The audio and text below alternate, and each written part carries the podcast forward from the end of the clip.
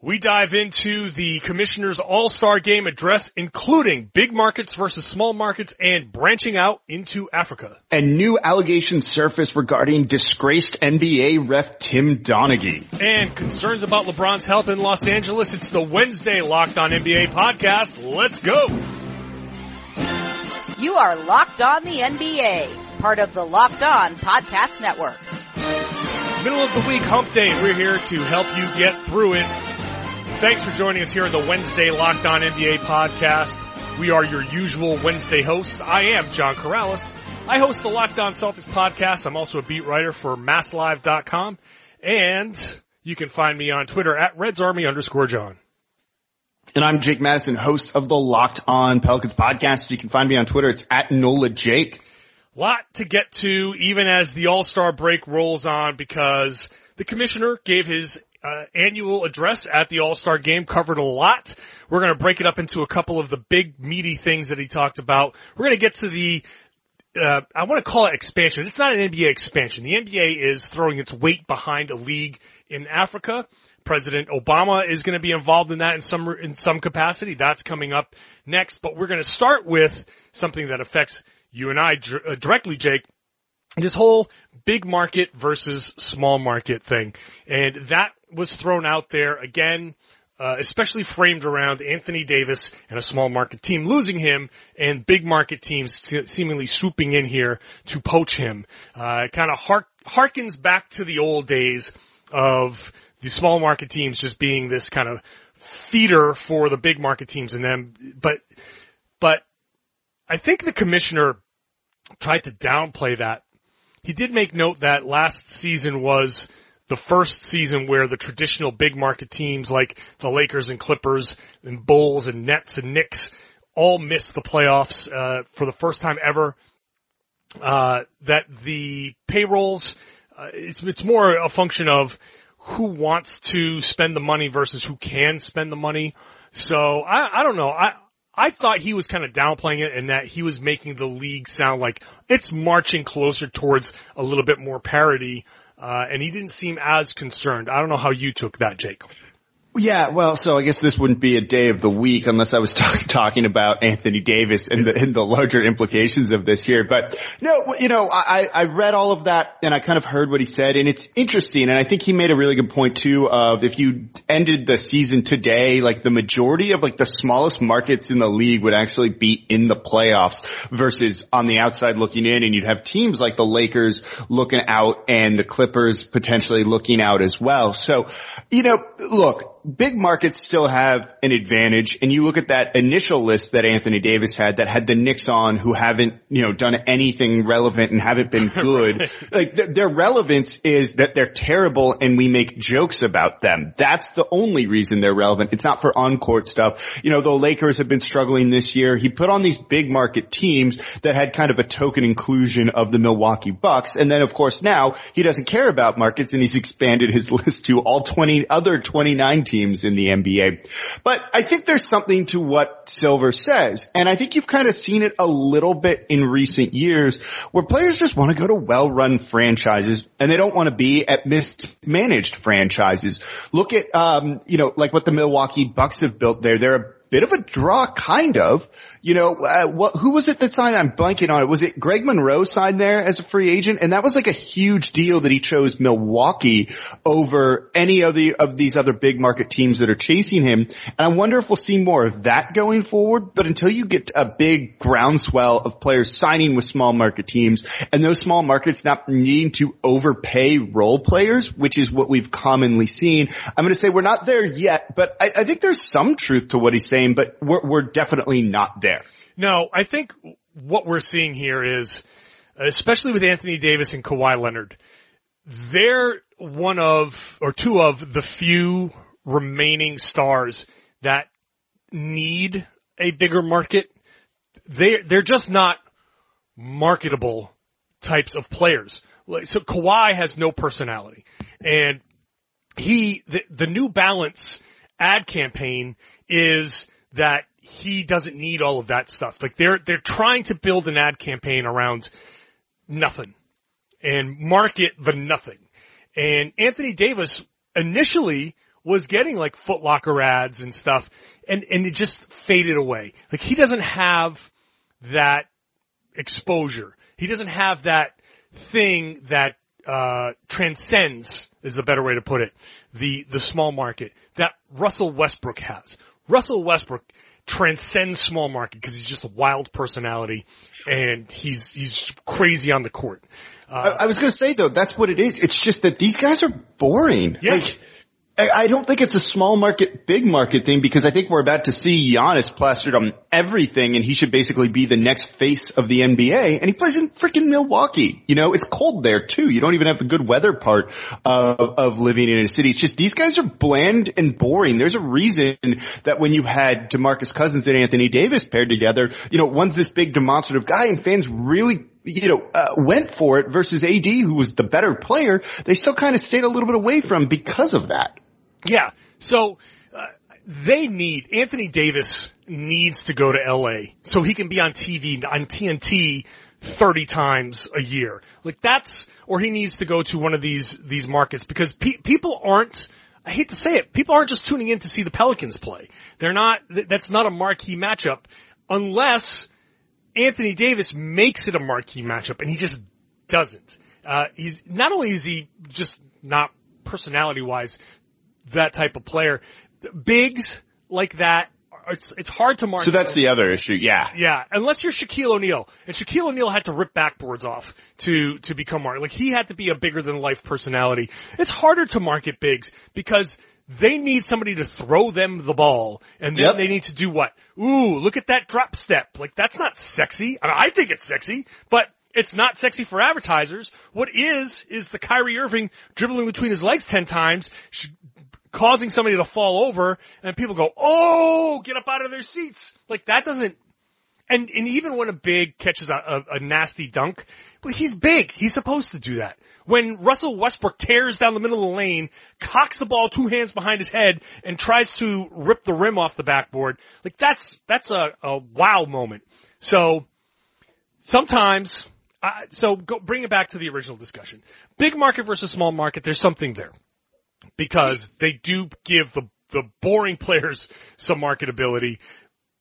The other aspect is teams like the Knicks, the Lakers, they can also afford luxury tax, which which is the advantage that they have financially. Well, so that's a big part of it. Like there is a built-in financial advantage. And then when you look at a team like the Knicks that could potentially have a clean slate, go well into the luxury tax to really build a contender, there's some more money that they're able to spend because it's just not as punitive to them compared to these other teams. But again, I think you're also still seeing players just want to go to well managed organizations. No one's trying to, you know, let's see what the Knicks do this summer and how it goes for them. And maybe that'll be a really good test case. If no free agent, big name free agent really signs there or you only get one of those guys, do they kind of remain that destination or do players want to go to more, uh, better situations that are winning? And I wonder if that's going to be the case. Say they get a guy like Kevin Durant and they don't manage to get, you know, Anthony Davis or, you know, your boy Kyrie Irving. What then happens with that situation? Situation are, uh, you know, players that want out still being like, I will resign there and I, you can trade me there? Or is it, okay, trade me to, you know, the Warriors or these other teams, even though the Warriors are probably not a good example here. But you, you get what I'm saying and I'm, I'm curious to see how that goes. But I think there's a start of a shift, but we're, we're definitely not there. No, right. It, it, the Knicks point is interesting because again, the, the Knicks, are the Knicks, and they've historically been so, so poorly run. Yet they're the one team that seems to transcend all of this stuff because because New York is a cool city to live in, and it has it's it's the East Coast LA as far as marketing opportunities. Uh, and and the Knicks, the the market is just it's the number one market in in television, so they're generally going to get the the people watching. Although their ratings are down, it was just put out by the Sports Business Journal. Uh, their ratings are down like almost fifty percent this year as compared to last. They're, when you when your team sucks, people just aren't going to watch even in a big market like the Knicks. But uh, I agree. Team like the Paul George signing is, is the great example that a, a yep. team with good front office, with good teammates, with a good feel, that that team is in contention. They do, however, have to trade for the guy first. Like, as good as that is Yeah, for that's a good point. to get Paul George, they weren't getting Paul George as a free agent. They had to get Paul George and sell him. Now, maybe That that's a really good point on this though. well, yeah, and thank you. And I, I think th- you do that enough, and players will take notice. But that's the other thing about the small market. So the the Pelicans aren't attracting any free agents. Although I love New Orleans as a city to live in, but they're not attracting a ton of free agents. So you're going to have to trade for Jayson Tatum and convince Jayson Tatum to stay there long term and Jaylen Brown and sign their extension. So that's that's the big market, small market. Big markets can can help these guys who need help with their marketing. Uh, big markets can afford to pay the luxury tax where small markets aren't. They don't have those regional networks that can can pump money into the system, so they do struggle that way. So that's the definite disadvantage. Uh, and, and it's harder to sell players. You have to you have to give up assets to sell players on on the city. But it's getting better. Would you say it's getting better? Yeah, a little bit incrementally, which you know what I guess is all you can kind of ask for in this case. Yeah, I, I think it's it's moving in the right direction. And I, I look, I'm I cover a big market team, and I'm not going to pretend that the Celtics don't have advantages. But uh, I, I do want to see the parity, and I think the parity will be great for the league. Uh, we've seen some teams are, you know, there are more teams that are in contention. Once the Warriors start to break up, there it's going to be interesting to see who takes the mantle from there. Okay, moving on. After the break, the NBA is moving, branching out uh, into Africa, creating a new league there. We're going to talk about that and the league's responsibilities when it comes to all of that when we come back here on the Locked On NBA podcast.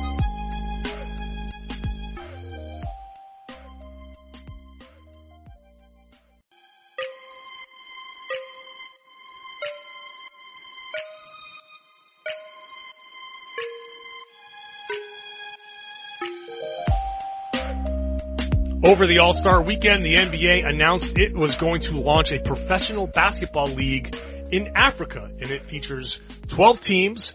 Teams that are already in existence across Africa will have an opportunity to play, I guess, into this league. Uh, It's kind of unclear exactly how the league's going to get constructed, but according to reports, uh, the league's going to debut next year. It's going to be called the Basketball Africa League. It's going to include countries like uh, Egypt, Morocco, Nigeria, Kenya, Rwanda, Senegal, South Africa, Tunisia, uh, Angola. So, I mean, we're talking about crossing the entire continent. Uh, it's going to be very interesting to see how it will uh, be executed. The uh, FIBA is going to be involved, obviously. President Obama is going to be involved somehow, and it'd be interesting to see how the execution goes. But Jake, uh, I think it's a huge step. The African market is an emerging market when it comes to professional basketball. A lot of African players are have begun, uh, especially in recent years, to not only enter the league but also be very, very good players. And uh, they're starting younger, and we're starting to get, I think, fewer of the Hakeem Olajuwon type stories of oh, I was a teenager and playing soccer and then people said, oh, you're seven feet tall. You should play this other sport. And you're like, oh, wow, I didn't realize I was very good at this. It's great to get these guys in younger and it's going to be very good for the league if they can groom talent, the best talent from around the world like this. Yeah, this just feels like something they should be doing and something that is just completely right for the league. You look at kind of the international players, and I'm not just going to focus it on Africa, but I think there's something really important about doing this specifically there. It's growing. All of a sudden, as I just said in the last segment, after that All-Star game, don't you feel like Giannis is about to be the face of the league once LeBron's starting to kind of fade here? Absolutely. He is, like, he's Greek. His nickname is the Greek freak. you know, you, you, you can't now kind of ignore this and say they're Euro players and there's kind of, uh, you know, like a, a connotation associated with that. Joel Embiid is from Cameroon. Like, all of this is so important that these guys are cl- clearly able to play in the league, coming to the league. Now, what if you could start some of them early, give them a chance to get into the league with higher odds? I think that's a good thing. Yeah, and obviously we have so so like you said, Giannis and Giannis's parents were uh, Nigerian immigrants into Greece. So you have uh, an African connection to Giannis uh, there. Uh, all of these other players, uh, OG Anunoby, uh, Bismack Biyombo, a lot of these players they play that that uh, annual uh, Africa game there. So what you have here is a multi-dimensional, uh, positive impact story. You have the NBA reaching into a continent that throughout the continent is there there is obviously bas- basketball talent. There's a lot of there are a lot of great athletes uh, that are undiscovered, and the NBA is trying to put its best product forward. And you scour the world for the best of the best. And this is another expansion to find amongst the billions of people in the world the best, the 450 best players. So you can put together the best product. Africa is also a country that struggles with uh, a continent that struggles with uh, border conflicts.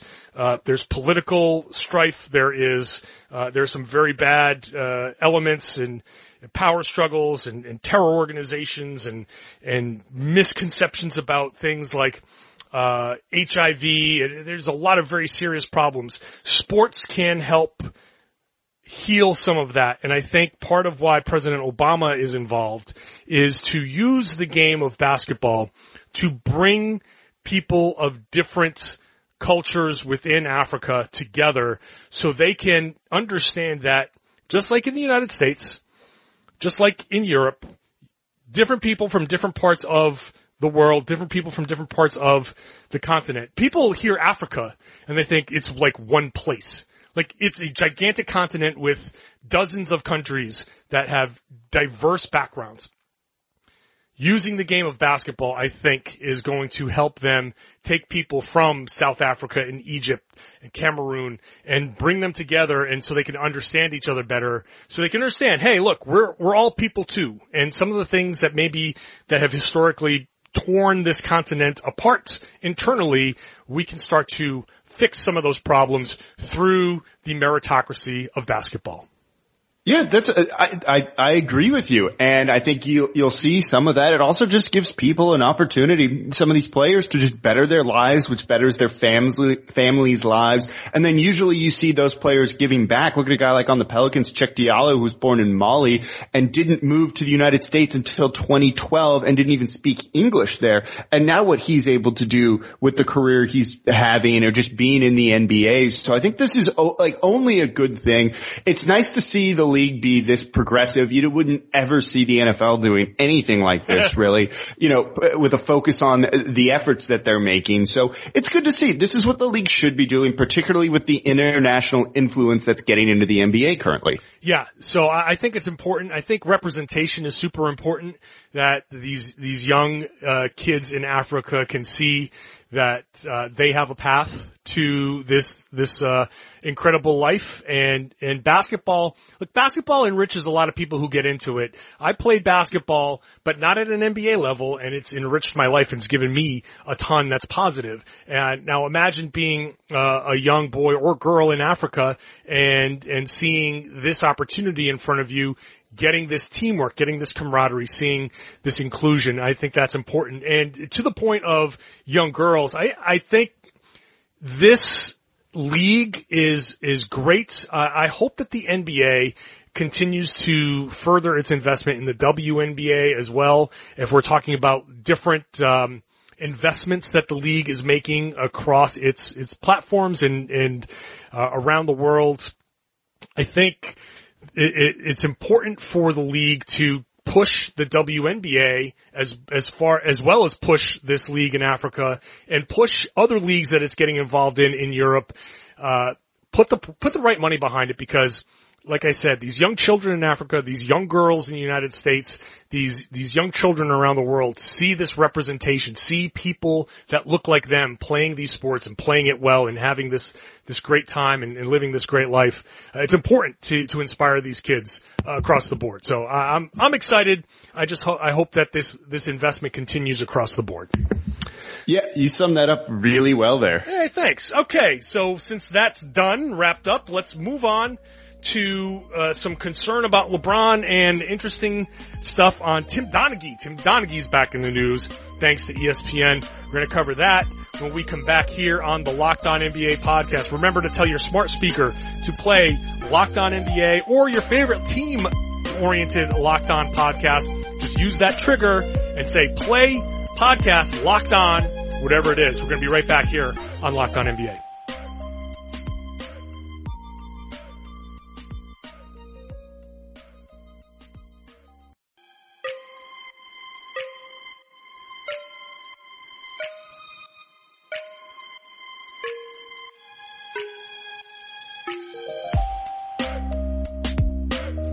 In a story that will do nothing to uh, quell complaints about officiating and stoke the fears of fixing games, ESPN took a deep dive into the Tim Donaghy uh, referee experience and determined that he was able to influence the outcome in a very high percentage of games. Uh, not who won or lost, but point spreads, things like that, uh, favoring the the team, uh, the favored team, uh, or whichever team the money was riding on, uh, in in an effort to fix the games as far as fixing the point spreads. It's an interesting topic here, uh, Jake, because uh, here we are about to enter, we have entered legalized gambling, and in this age of last two minute reports and all that stuff, the NBA has been extraordinarily transparent or tried to be extraordinarily transparent in the wake of the Tim Donaghy stuff because they absolutely need one million percent for this league to be viewed as on the up and up. They cannot, and all of the stuff that people say about, oh, the refs wanted this team to win or the league wanted this team to win, that absolutely cannot be true. There can't be any of that stuff. The league is in line to make a lot of money. They just signed a, a an endorsement deal to uh, what was it? It was the um, uh, DraftKings or to in order one of them. Yeah, I know one of those I, uh, to to provide the official statistics. Uh, they're they're going to make a lot of money off of this, and they can't risk any of that money. It's imperative that officiating be straight and narrow as best they can. Uh, this story about Tim Donaghy is interesting in how he used his ability to call fouls to influence the the the uh, point spreads, but I wonder if this is going to kind of restart conspiracy theories and get people saying, "Look, look, that's exactly what Donaghy did." Yeah, so I, I, went into this when we, when you and I were talking before we started recording that, uh, to me this felt pretty cut and dry. You know, the FBI, the FBI cleared Donaghy, the NBA cleared Donaghy, and if you trust those two things, this is kind of a non-story. And as I'm reading more and more about this, I'm, I'm moving a little bit away from that. And this thing just opens up a whole can of worms, none of which is good. Basically the implication is then if he was doing this and they have secondhand accounts, uh, of people surrounding him that have commented on this, that they have quotes from. They didn't speak to Donaghy himself. I saw an interview he gave with a radio station earlier today that said, no, I didn't do this. The FBI cleared me. The NBA cleared me. I was never charged with fixing games. So I didn't.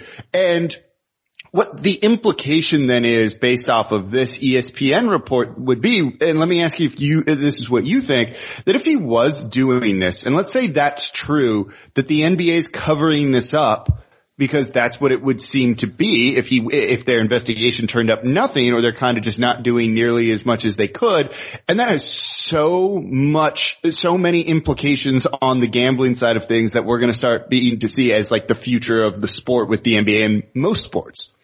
I don't think the NBA is covering anything up. Um, I think I, I but if you were a, consp- a, conspiracy theorist, you probably you probably would. You see what I'm saying, though? Totally, so absolutely, absolutely. It, Go ahead.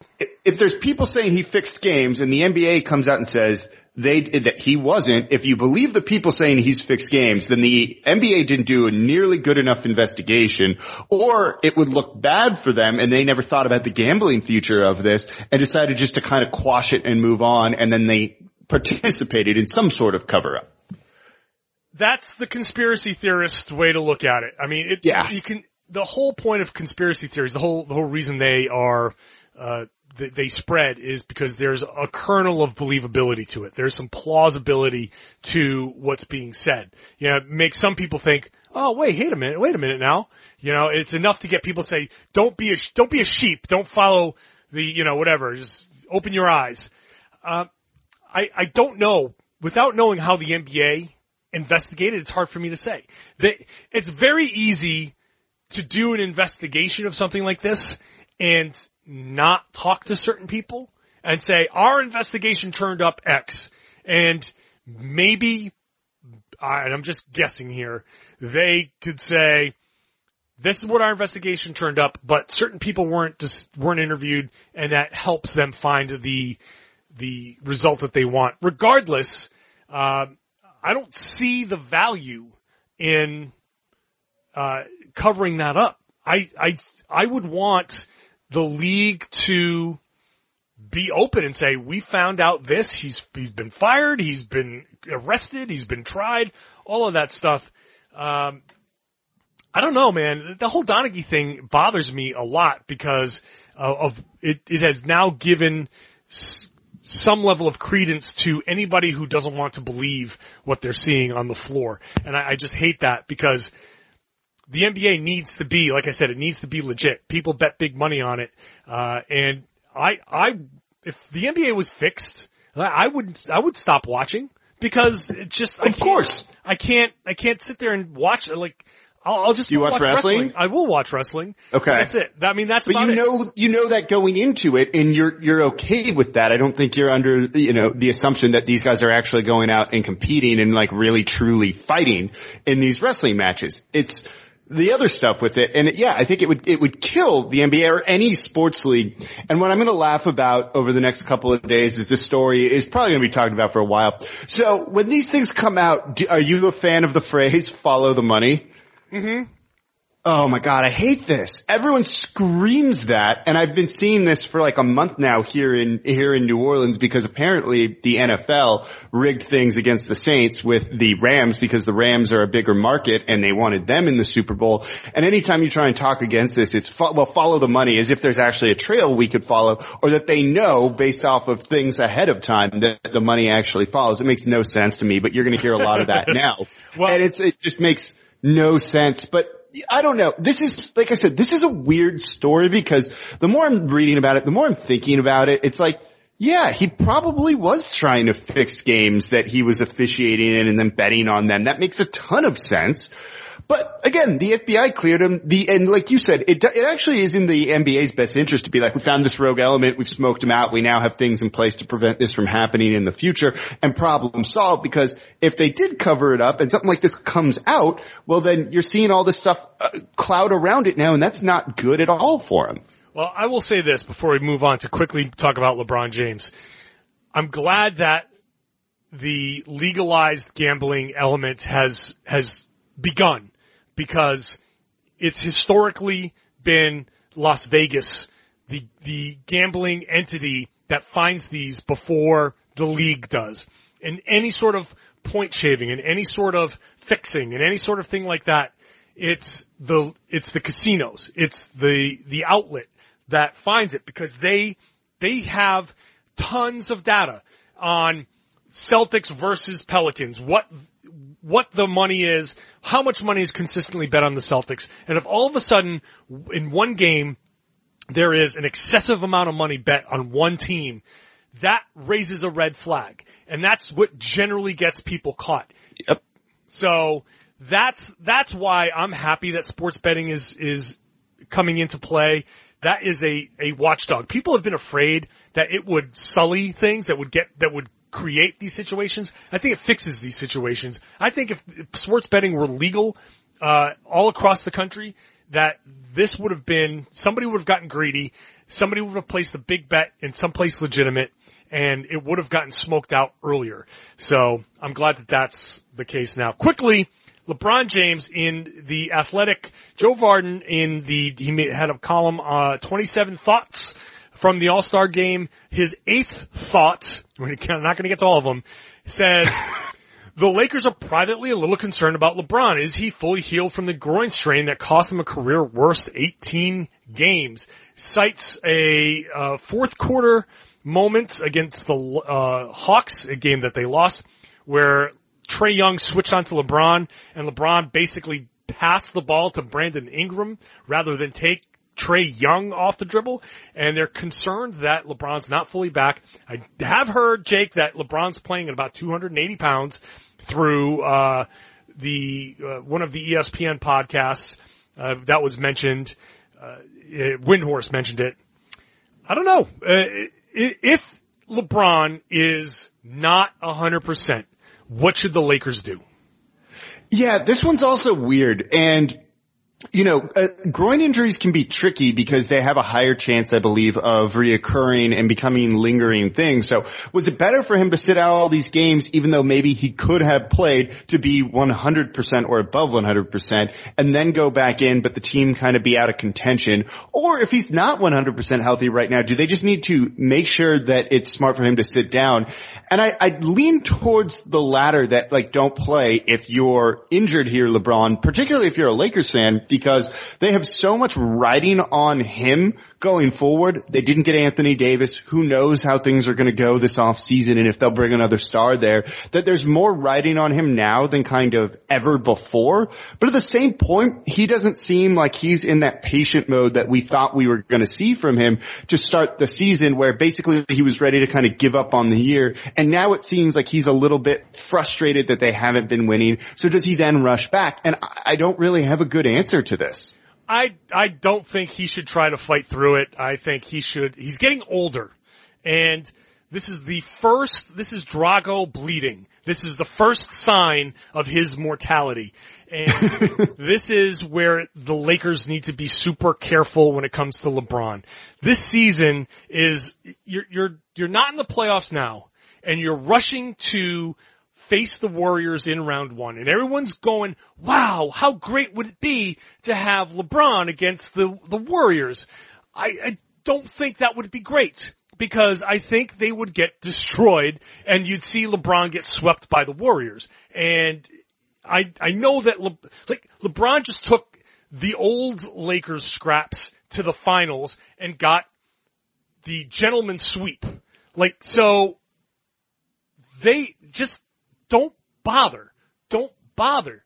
You rather have him ready. Whenever he's healthy, whenever he's 100% healthy, that's when he should play. If he's nursing it, if he's trying to play through it, don't, no, don't even. Just sit back, relax. I, I, don't know, John. Fo- follow the money. Imagine the ratings between the the Lakers and Warriors in the first round. Yeah, just put Tim Donaghy in that in that series, and you'll get seven games if the Lakers win that, then it's like definitely we're going to create some conspiracy with it. I'm sure. Oh no.